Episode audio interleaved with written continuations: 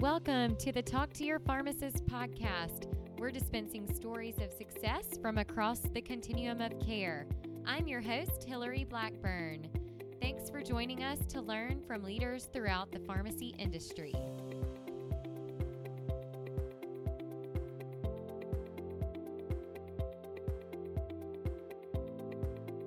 Hey, listeners, we are at the end of American Pharmacist Month. I hope that everyone had a good month celebrating pharmacy, pharmacists, pharmacy technicians, everyone involved in the profession. And we just celebrated Halloween. Hopefully, everyone had a good time trick or treating. I know it probably looked a little bit differently this year uh, since we've been wearing masks for most of the year, uh, not just for Halloween this year a little humor for 2020 there. Anyway, a few updates before we get started into this episode, which is going to be part two of our Women in Leadership series.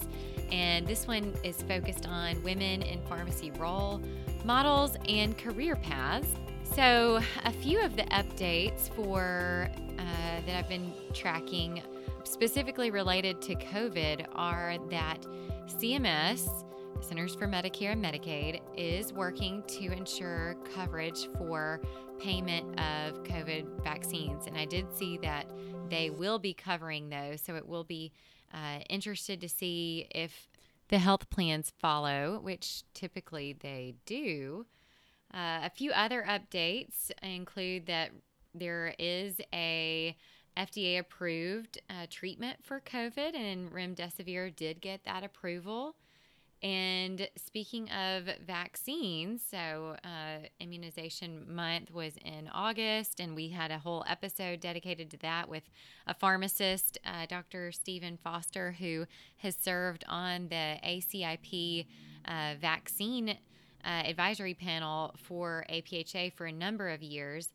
And uh, the vaccine for COVID is coming along. Operation Warp Speed, as the Trump administration has been calling it, has been a uh, front effort uh, for uh, all of the uh, manufacturers, and Pfizer is actually uh, saying that they're planning to launch a vaccine at the end of November. And when we have a vaccine, we need to have a plan of how that gets out to the public. And uh, luckily, uh, HHS has already issued guidance that pharmacists can be involved in that, and that would include some qualified pharmacy technicians and interns to administer those vaccines. But of course, uh, a lot of people do uh, bring up the point that um, payment and other things are always a challenge uh, because pharmacists are still not recognized under uh, Part B. So that is still needed, but it is good to see that uh, pharmacists are included in that. And uh, I believe that CVS and Walgreens actually worked closely with the Trump administration to uh, be those uh, points of access for nursing homes. So they've both of those retail uh, chains have very large footprints all across the country, and we know that some of the most vulnerable populations for COVID include the elderly. And so um, it's great to see that they are using that large footprint of pharmacies to get that out there, but of course, with the caveat that long term care facilities can still use their provider of choice. So, lots of interesting things happening on the pharmacy front, and it is very important to stay involved with that. But before we get into the episode, I want to remind you that my book is now available on Amazon. Go check out How Pharmacists Lead Answers from Women Who Are Leading, Succeeding, and Impacting Pharmacy. It's a great book dedicated to women in pharmacy leadership. So, now for the episode, we're going to be talking a little bit about women trailblazers. So, now that we have already identified that there's a gap in women leadership, and please refer to that previous episode uh, that we talk about that there is a need for us to go further by highlighting women who have already paved the way and are leaders. So it can sometimes be a little difficult to think of a female pharmacist or physician who has made such an impact or one as prominent in history as some of the trailblazers in history books, such as Clara Barton, Florence Nightingale, or even Marie Curie. So, Clara Barton not only was she a nurse in the Civil War and founder of the Red Cross, she was a role model for me because I selected her for my third grade book report. Uh, so I was very interested in um, history and the Civil War and uh, all of the different wars and, and things, and uh, thought that Clara Barton would be a great female mentor uh, to study more about for that book report. And Florence Nightingale is yet another really well known nurse who actually received a pin from the Red Cross in recognition of her service as a trainer for nurses during the Crimean War. And finally, the last female trailblazer that I mentioned was in the field of science, Marie Curie, who is the first woman to be awarded a Nobel Prize for Physics in 1903 and then again for chemistry in 1911. And Marie Curie's discovery of radium and polonium led to breakthroughs in the field of medicine with the introduction of x rays. Uh, so, luckily in pharmacy, there have actually been plenty of women trailblazers before us. So, women in uh, uh, across the country are in leadership roles, and they may work in a variety of pharmacy settings uh, from community pharmacy, hospital pharmacy, health insurers, uh, healthcare research organizations, physician organizations, home health, government agencies, or they may even own their own pharmacy related business. And many of these female pharmacy leaders have had very unique career paths uh, which highlight some of the changes in the profession from a focus on community and hospital pharmacy roles to others, such as consultants, authors, professors, and even entrepreneurs. It is exciting to see more women as entrepreneurs because there are many benefits for female owned businesses. And uh, all of these leaders uh, women leaders, uh, several of whom that I do highlight in my book. Um, but there are many, many others who I haven't mentioned, and I'm sure that some of you are thinking about those in your own community and uh, that you've run across um, who demonstrate how they have helped their own organization exceed uh, its financial, clinical, and strategic goals. And maybe they've promoted gender equity in the C suite or within their organization. And they're acting as a mentor to the next generation of leaders.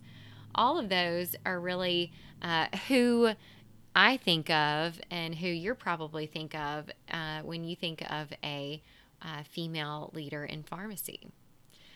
Well, there are a lot of commonalities of, of these female role models. And the first one uh, is taking opportunities. So, this was a common theme from many of the female leaders' stories featured in my book, How Pharmacists Lead Answers from Women Who Are Leading, Succeeding, and Impacting Pharmacy.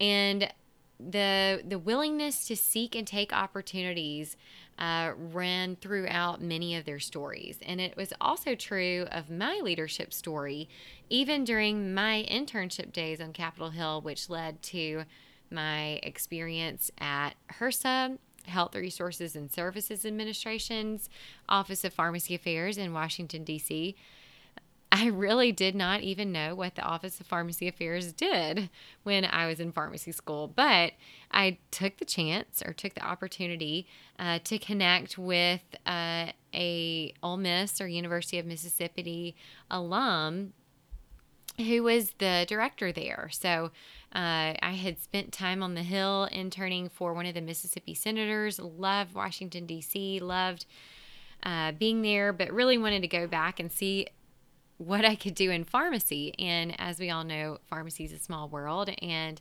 one of the Ole Miss alums was in that position. So uh, it was a wonderful opportunity and uh, really provided a great background on uh, all of the different federal programs, and particularly caring for the underserved population, which I use in my current role today. So, as you can see, the willingness to take chances often opens doors to new career opportunities. Another theme seen in many of the female leaders' stories is that most of them have found a niche or a particular field within pharmacy to excel. For example, Dr. Lauren Castle, who is the founder of the Functional Medicine uh, Association for Pharmacy, became passionate about functional medicine while researching how to better treat the root cause of some medical issues that her husband was experiencing. And Dr. Lisa Scholes, who is uh, a leader within one of the 340B companies, Sentry uh, Data Solutions, capitalized on her background in the 340B program uh, that she has had and built over a number of years and has made several unique career moves within that specific niche. So, becoming an expert on a topic actually requires about 10,000 hours, according to Malcolm Gladwell's book Outliers. And having this level of expertise supports one's confidence in themselves as well as others' view of you. And with so many different career paths available for a pharmacist, picking a niche can really be a tough choice.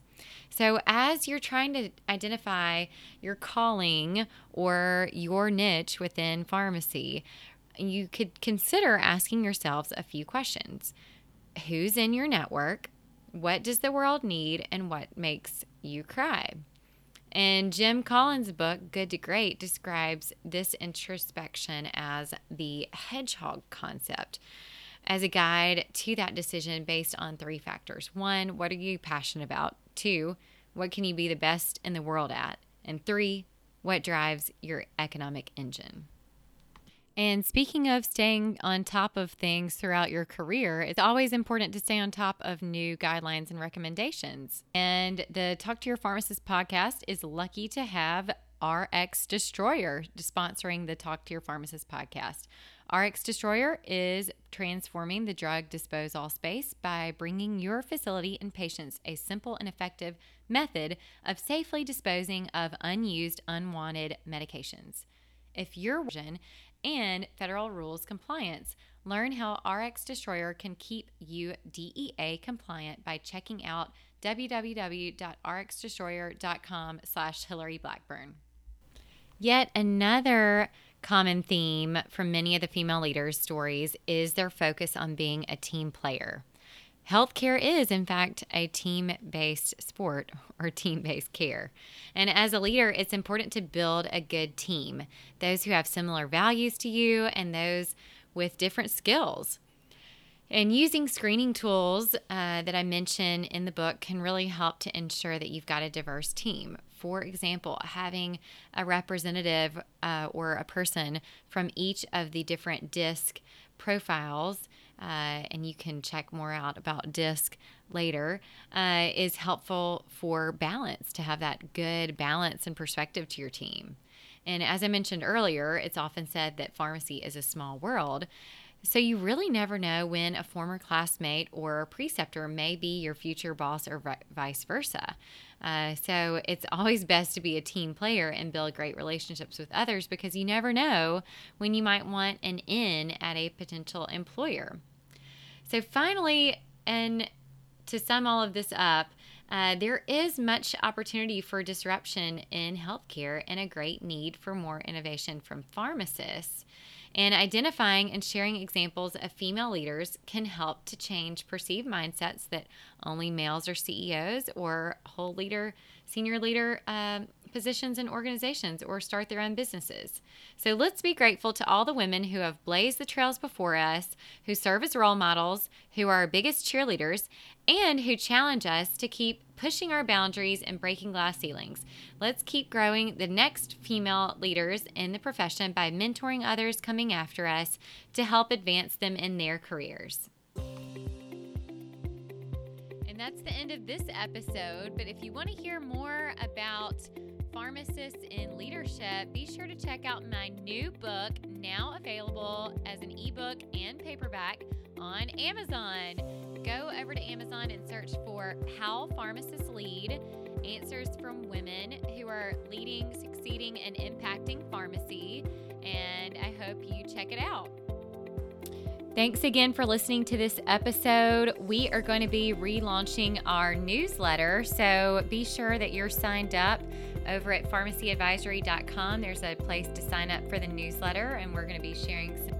And if you liked this episode, please subscribe, rate, and review this podcast. It helps us to get in front of more pharmacists and others interested in the pharmacy industry. We really appreciate your support in sharing this content. Thanks for listening to this episode of Talk to Your Pharmacist, produced by the Pharmacy Advisory Group. If you liked this episode, let us know by subscribing to the podcast, rating, and reviewing it. Share it with friends. And if you want to be a guest or know a pharmacist leader who has a great story to tell, connect with me, Hillary Blackburn, on LinkedIn and check out our Facebook page, Pharmacy Advisory Group, for updates on new podcasts. Thanks for listening.